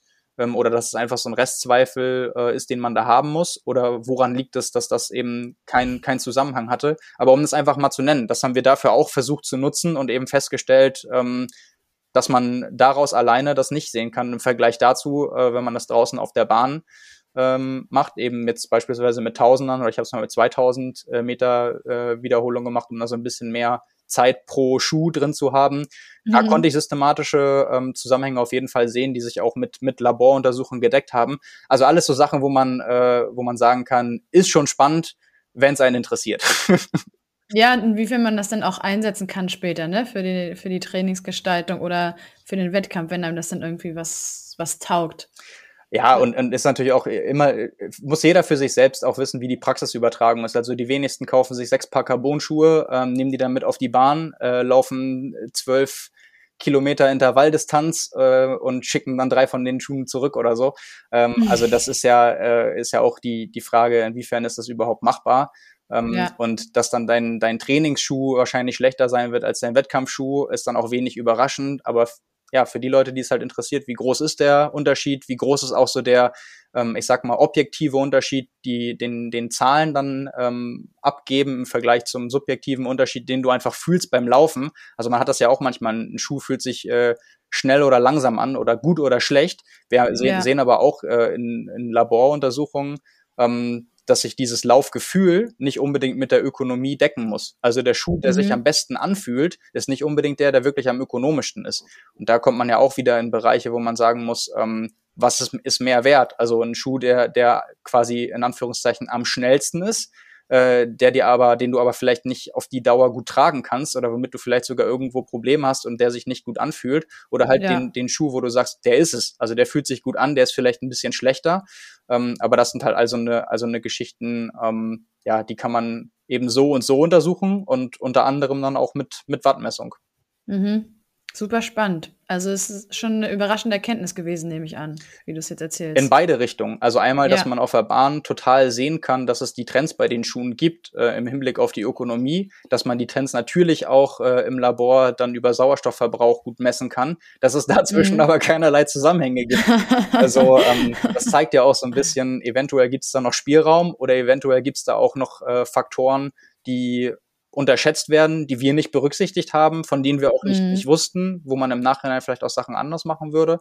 Ähm, aber eigentlich haben wir es auch aus dem Grund gemacht. Also bei uns war es sogar auch so, wir haben danach halt gesehen, ähm, für uns war es kein großer Aufwand, den, den Stride-Sensor bei den Testpersonen mit anzubringen und die Daten einfach mal Mhm. zu erfassen und auszuwerten. Und wir haben danach Ja. gesehen, gut, das ist halt wirklich Hanebüchen, also könnten wir uns auch sparen. Wir haben es trotzdem mit veröffentlicht, weil wir gesagt haben, gut, wir haben es halt gemacht, wir wollten es mal ausprobieren, hätte sein können. Ähm, ja, und das ist halt auch eine Erkenntnis. Und woran das Absolut. liegt, wissen, wissen wir nicht, aber spannend war es allemal. Ja, das glaube ich. Das hört sich auch genauso an. Ich würde einmal kurz zu der Planung von ja, Lauftrainingseinheiten überleiten wollen. Nutzt du da die Leistungsmessung für deine Trainingsgestaltung, beziehungsweise nutzt dein, du bist bei einem Trainer, meine ich, ne? Ja. Nutzt der da die, die Leistungsdaten, um irgendwie darauf angepasst deine Trainingseinheit zu. Nein. ich muss gar nicht zu Ende sprechen. Nein. Punkt. Äh, nee, Gut, kann- nächste Frage. Genau, kann ich, kann ich tatsächlich auch nicht mehr zu sagen. Also hat, hat hatte und, und hat auch äh, noch nie irgendeinen Einfluss gehabt, dass ich mir Daten angeguckt habe und jetzt gesagt habe, irgendwie, ich muss mein Training vielleicht ändern, sondern es ist Mhm. wirklich, äh, wenn man das Training ändert, also umgekehrt, ändert man das Training, ähm, wie bildet sich das in den, äh, in den Wattzahlen ab und nicht umgekehrt. Klar, das ergibt absolut Sinn. Wie man äh, Wattwerte fürs Pacing benutzen kann, darüber haben wir schon gesprochen. Ich glaube, darüber brauchen wir auch nicht mehr weiter irgendwas zu verlieren. Ja. Mm, Wie lautet so deine Schlussfolgerung hinsichtlich der Aussagen, die man treffen kann, hinsicht, äh, in Bezug beispielsweise auf meine aktuelle Fitness oder auf mein aktuelles Trainingslevel, dank der Werte, die der Stride-Sensor zum Beispiel ausspuckt? Mhm. Was kann ich ableiten? Ja, wenn man das, also äh, Grundvoraussetzung ist natürlich, dass man das regelmäßig benutzt. Ähm, Mhm, also das klar, dann, das dann stimmt, nur jetzt ja. irgendwie einmal in der Woche zu benutzen bei deiner Intervalleinheit. Ähm, da macht es vielleicht am meisten Sinn, wenn man hohe Geschwindigkeiten oder äh, in Spitzenbereiche kommen will und, und vielleicht diese elementare Frage, bin ich jetzt auch wirklich schneller oder besser oder stärker geworden? Ähm, trotzdem ist es halt so, dass du natürlich auch sehen kannst bei den Dauerläufen, ähm, einmal zur, zur Intensitätskontrolle ähm, auch, was ja Mhm. auch ein, ein eigenes und sehr, sehr wichtiges Thema auch ist, ähm, aber den eben auch zur, zur Entwicklung. Und je mehr Daten du hast, desto mehr Rückschlüsse kannst du natürlich auch darauf ziehen, in verschiedenen Arten von Einheiten, wie du dich entwickelt hast oder wie fit du jetzt gerade bist. Oder auch eben, Ja. eben dann als Standortbestimmung. Also wenn du einfach mal vor die Haustür gehst und auf deiner Hausstrecke dann im, im Winter vielleicht vor Anfang des ersten Trainingsblocks mal so eine Standortbestimmung machen willst, 20 Kilometer einfach mal laufen, was geht. Oder ja, wenn du auf die Bahn, ich meine, das ist ja auch wieder so ein Ding, kannst ja auch auf die Bahn gehen, da ist es dann halbwegs standardisiert, da hast du dann auch einen Ja. Wert, an dem du dich eigentlich echt gut orientieren kannst. Warum sollte es einen Grund geben, ähm, das dann anders zu machen oder komplizierter zu machen? Ähm, da ist eigentlich wieder so dieses, okay, je mehr Erfahrungswerte du hast, desto besser kannst du einordnen, was dieser Wert für dich bedeutet. Mhm. Alles klar. Jetzt haben wir, glaube ich, vorweg schon nehmen können, als wir eingestiegen sind in dieses Gespräch, welche Erfahrungen du bisher gemacht hast, dadurch, dass du ja in den Genuss kamst, die verschiedensten Generationen der Sensoren zu testen. Das heißt, ich glaube, wir müssen darauf gar nicht mehr weiter eingehen. Dann sind wir so gut wie am Ende angekommen, Simon. Also ist eine Stunde vorbei. Ich fand es unfassbar aufschlussreich bis hierher. Ich möchte gerne noch abschließen mit deinen Empfehlungen an unsere Zuhörerinnen und Zuhörer aus deinen eigenen Erfahrungen her, wann du sagen würdest, da würde es wirklich Sinn ergeben, sich damit zu beschäftigen. Immer natürlich vor dem Hintergrund, dass man Bock drauf haben darf, sich damit auch wirklich intensiv auseinanderzusetzen. Ne? Wenn, wenn man das als Spielerei sieht oder vielleicht, wie gesagt, wie ich das in meinen Bekanntenkreisen kenne, irgendwie als zusätzliche Stressfaktoren, weil da weitere Daten mit ins Training spielen, die mich irgendwie verunsichern könnten. Das mal alles ähm, ausgeblendet. Für wen lohnt es sich? Wie, genau, wie lauten deine Empfehlungen? Ja, bevor ich dann quasi, bevor wir das so als abschließendes Urteil vielleicht verwenden, ähm, nicht, dass wir jetzt am Anfang sagen, äh, ich, ich möchte auch ein paar kritische Worte verlieren und das dann unter den Ach Teppich ja, kehren. stimmt. Du hast vollkommen Ähm, recht. Ja, ja, ja, ist richtig. ist, Danke, ist, ist, dran ist mir gerade nur noch mal nur noch mal eingefallen, ähm, Sehr gut. weil das auch Erfahrungen sind. Äh, deswegen passt es ganz gut zusammen, die ich halt eben im Laufe der Jahre auch gesammelt habe. Oder ich, ich habe mich natürlich auch mit mit vielen Leuten mal ausgetauscht, weil es mich interessiert hat, wie andere Leute äh, dazu stehen und wie, Ja. Wie sinnvoll diese Werte dann sind und, und welche Erfahrungen gesammelt wurden. Und eine Sache ist so ein bisschen die, dass ähm, von vielen Powermetern beim Radfahren kennt man das ja eben, dass man die kalibrieren muss und auch sollte und im Idealfall auch vor jeder Fahrt. Äh, zumindest ist es halt meistens so. Ähm, bei den Stride-Sensoren ist es so, die sind quasi ab Werk kalibriert, die kannst du auch nicht kalibrieren. Ähm, die werden quasi so Mhm. ausgeliefert und die zeichnen dann einfach die Daten auf. Und ähm, da ist der eigene Anspruch, also ich habe damals zumindest für den letzten größeren Artikel, ist jetzt auch schon irgendwie zwei, drei Jahre her, äh, den ich da auch im, im Vergleich mal geschrieben habe, ähm, mit, mit Stride so ein bisschen geredet und auch mit den Entwicklern da. Und die haben halt schon den Anspruch, dass die alle so einheitlich kalibriert sind, dass man die untereinander vergleichen kann. Äh, also Ja. eben das, was ich gerade gesagt habe, also dass du, wenn du dann eben zwischen Polar und Garmin und Stride vergleichst, wirst du immer ganz, ganz große Unterschiede feststellen. Aber wenn du halt einen Stride-Sensor hast und einen Stride-Sensor, sollte man schon sagen, okay, die Werte sind eigentlich identisch, weil gleiche, gleiche Eichung oder gleiche, gle gleiches Kalibrierungsverfahren, was äh, hausintern geschieht. Ähm, und wie gesagt, da habe sowohl ich als auch dann andere, mit denen ich gesprochen habe, oder dann bei, bei Tests, die ich dann mit zwei Sensoren zeitgleich ähm, gemacht habe oder auch mit zwei verschiedenen Sensoren über, über die Zeit äh, ganz klar gesehen. Also da gibt's schon Unterschiede. Ähm, und das ist dann auch was, wo man, wo man sagen muss, okay, ähm, wenn man jetzt sagen würde, das ist normal, dann muss man das eben als, als gegeben annehmen. Aber die sagen halt eben schon, das sollte eigentlich nicht passieren. Und dafür Mhm. sind dann Abweichungen von teilweise sogar mit ein bisschen mehr als fünf Prozent dann halt auch schon so erheblich, dass man sagen kann, ähm, ja, in den Bereichen, wenn man sich da meistens irgendwie zwischen 300 und 400 oder bei einigen Leuten dann sogar mehr ähm, bewegt, da kommt schon einiges zusammen und das macht dann einen Unterschied, ob dann 20, 30, 40 Watt mehr oder weniger dastehen. Ähm, und das ist sicherlich ein Kritikpunkt, dass man eben nicht sagen Ja. kann, ähm, ach, irgendwie, ich brauche einen neuen Sensor, ich, ich, ich äh, hole mir mal einen neuen. Und da wäre ich immer ein bisschen vorsichtig. Also da würde ich echt nicht von den genau gleichen Werten ähm, ausgehen, wie ich sie vorher hatte, sondern erstmal dann Mhm. gucken, die ersten Wochen, ähm, deckt sich das und dann erstmal so ein bisschen vergleichen und schauen. Man kann natürlich auch Glück haben, dass es wirklich äh, fast konkurrent ist. Aber ja, ich habe halt eben festgestellt, dass es da schon ähm, ja, relevante Abweichungen geben kann. Ähm, ja, das ist so ein bisschen das Erste. Und das Zweite ist, dass es auch durchaus mal vorgekommen ist, also sowohl positive Erfahrungen als auch negative, ähm, dass der Stride-Sensor die Distanz und die Geschwindigkeit auf dem Laufband äh, zu dem, was das Laufband können soll, sehr, sehr gut erfasst hat. Also Ah. so, dass ähm, ich dann quasi Distanzmessung äh, indoor über den Sensor eingestellt habe und dann bin ich äh, auch, auch bei einer Leistungsdiagnostik zum Beispiel, also wirklich mit dann Laufbändern, die auch so unfassbar teuer sind und ausgereift, dass die sollen ja quasi auch der Goldstandard sein ähm, und stehen Mhm. dann ja auch in den Laboren nicht, nicht, äh, nicht ohne Grund. Ähm, aber dass ich dann auch gesehen habe, so 18 kmh, zack, Uhr piept auf, Stride hat gemessen, 320er Kilometer, 1 zu 1, Hammer. wunderbar. Ja. Ähm, Ja. Hatte dann aber auch die Erfahrung, dass es manchmal ähm, hinten und vorne nicht gestimmt hat.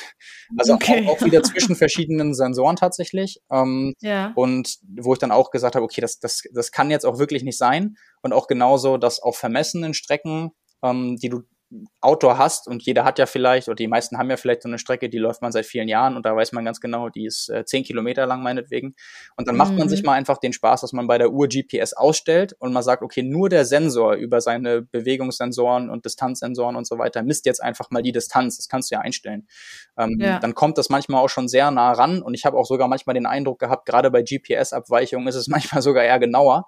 Ähm, es kann aber auch halt total Kraut und Rüben sein. Also Mhm. ähm, jetzt zum Beispiel äh, bei, bei einigen Profiathleten, die bei Mitteldistanzen im Frühjahr gestartet sind, äh, die, die hatten dann ähm, bei, bei einer Mitteldistanz irgendwie halt 22,3 Kilometer und alle anderen Sensoren haben dann äh, ziemlich eindeutig gesagt, es waren 21, wird auch von den Zeiten eher hinkommen. Und das waren eben dann Beispiele, da wurde dann die Distanzmessung mal nur über den Stride erzeugt. Und ich hatte es letztens tatsächlich auch, weil ich bei mir die Einstellung habe, ähm, wenn noch kein GPS gefunden wurde, dann wird die Distanz über den Stride aufgezeichnet. Und beim Okay. Triathlon ist es halt manchmal so, wenn du, ich mache halt die Uhr erst in T2 um beim Laufen und dann stelle ich mich Mhm. natürlich nicht hin und denke, ah komm, die 30 Sekunden, ich muss kurz GPS finden. Ähm, also Ja. ich laufe dann halt los, logischerweise. Und wenn dann es Ja. halt nicht innerhalb von fünf Sekunden piept, bis ich die Aufzeichnung starte, dann wird's halt automatisch bei mir über den Stride aufgezeichnet. Da Mhm. hatte ich halt auch ähm, bestimmt 500 Meter zu viel auf einer 10 Kilometer Strecke. Also hatte ich, hatte ich irgendwie Okay. 10,5 und es waren eher 10 oder sogar 9, 9,85 oder 9,9. Ähm, also schon auch eine Abweichung, wo du sagen kannst, äh, wenn du das jetzt für voll nimmst, dass ich da die Strecke in 3,5er Schnitt gelaufen bin, ähm, dann äh, hätte das schon äh, Auswirkungen auch, wie ich jetzt meine eigene Leistung interpretieren müsste. Und das sind dann halt schon sehr, sehr große Unterschiede. Ähm, ja, und, Absolut, und das ja. sind dann, ähm, wie gesagt, ich habe sowohl Positivbeispiele als auch wirklich Negativbeispiele, wo man halt auch sagen Mhm. muss, äh, wenn man damit Werbung macht, irgendwie ist dann halt genauer als GPS, auch was die Distanz äh, angeht, möglicherweise, oder das so äußert. Da muss man einfach sagen, nee, also ist es nicht. Also oder ist es Mhm. zumindest nicht immer und nicht zuverlässig. Und da kenne ich auch genug, wie gesagt, andere Leute, wo auch dann nicht nur Unterschiede, wo du sagst, gut, auf 10 Kilometer kommen äh, 30, 40 Meter oder so, weiß man jetzt nicht so wirklich, was richtig ist, sondern wenn Ja. alle äh, 10 Kilometer messen oder ein bisschen weniger und du hast dann 10,5 oder 10,6 da stehen, dann ist es sehr eindeutig, dass es äh, erheblich schlechter ähm, ist als bei der Uhr. Und das sind halt so, so diese zwei Faktoren, also einmal die Kalibrierung und dann die Distanzerfassung, die einfach sehr wechselhaft ist, offensichtlich, Mhm. wo man vielleicht Mhm. echt zwischen Sensoren sagen kann, oder das weiß ich nicht, aber wo man den Eindruck hat, ist es so ein bisschen Glück oder Pech äh, oder auch so ein bisschen Einstellungssache. Äh, was man halt machen kann mit den Sensoren, äh, es ist zwar keine Kalibrierung, aber es gibt quasi ein Soft Reset und ein Hard Reset. Also man kann die Dinger zurück ähm, setzen auf, auf Werkseinstellungen, wenn man den Eindruck hat, gut, damit stimmt was nicht. Ähm, das Mhm. hat bei mir auch dann teilweise schon mal funktioniert, dass es danach dann äh, tendenziell wieder besser lief. Also die Möglichkeiten hat man schon. Ähm, aber ja, genau, das sind sicherlich so Sachen, die, die sollte man auf keinen Fall verschweigen.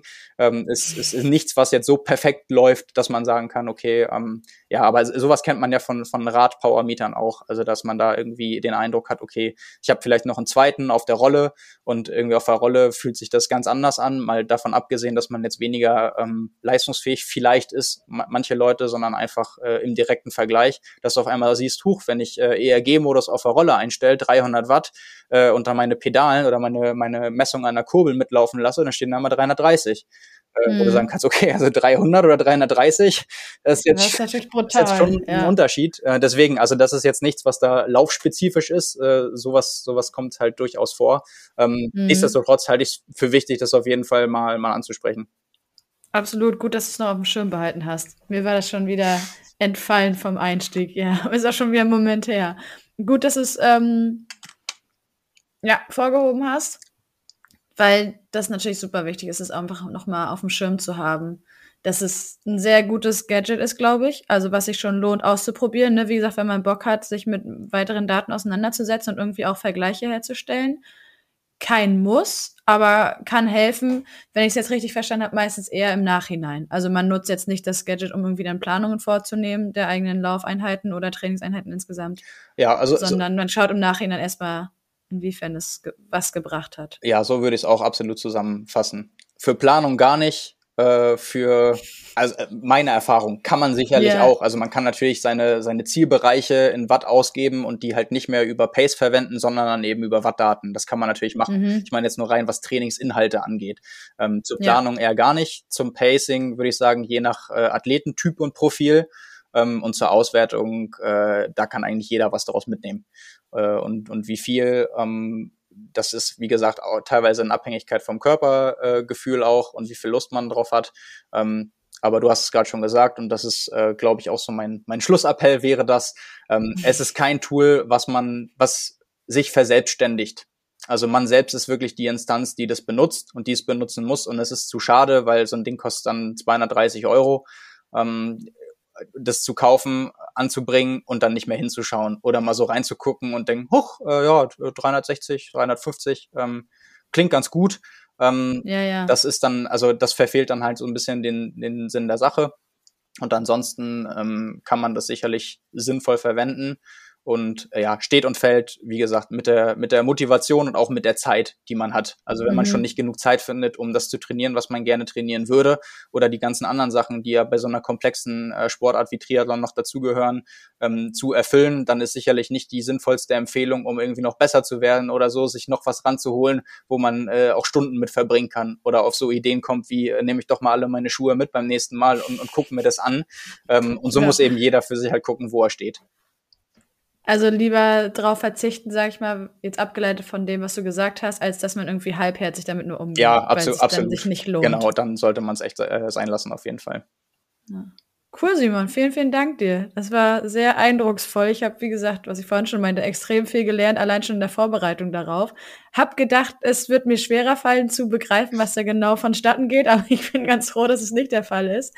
Ich glaube, ich würde wahrscheinlich an meine Grenzen stoßen, wenn ich mich intensiver damit auseinandersetze und auch so die Zusammenhänge herstellen wollen würde aus den verschiedensten Parametern, die eben damit reinspielen, was du anfangs meintest. Ähm, bei den Messungen durch den Sensor. Das ist natürlich schon wild. Ja, das stimmt, aber äh, das ist halt keine Raketenwissenschaft. Also ich okay. kenne jetzt wirklich wenig Leute, die äh, regelmäßig nach den Läufen oder auch nach, nach Kerneinheiten oder Intervalleinheiten da so reingehen, dass sie jetzt ihre äh, Schrittfrequenz vergleichen oder ihre Bodenkontaktzeit. Ähm, also das, das macht ja eigentlich im Normalfall niemand. Und dann wirklich, wenn du dann nur Wattzahlen hast und, und deine, deine Pace, dann sind das ja eigentlich zwei äh, Messwerte, die ausschlaggebend sind eigentlich dafür. Und ähm, da wirst du nicht überfordert sein. Also um da den Leuten auch die Angst zu nehmen. Äh, es ist nicht kompliziert, es ist nur zeitintensiv und es braucht halt Geduld und Routine. Das ist eher so das Problem. Mhm. Es ist nicht, da kommt irgendwie jetzt sowas Schwieriges auf einen zu, wo man nicht durchsteigt.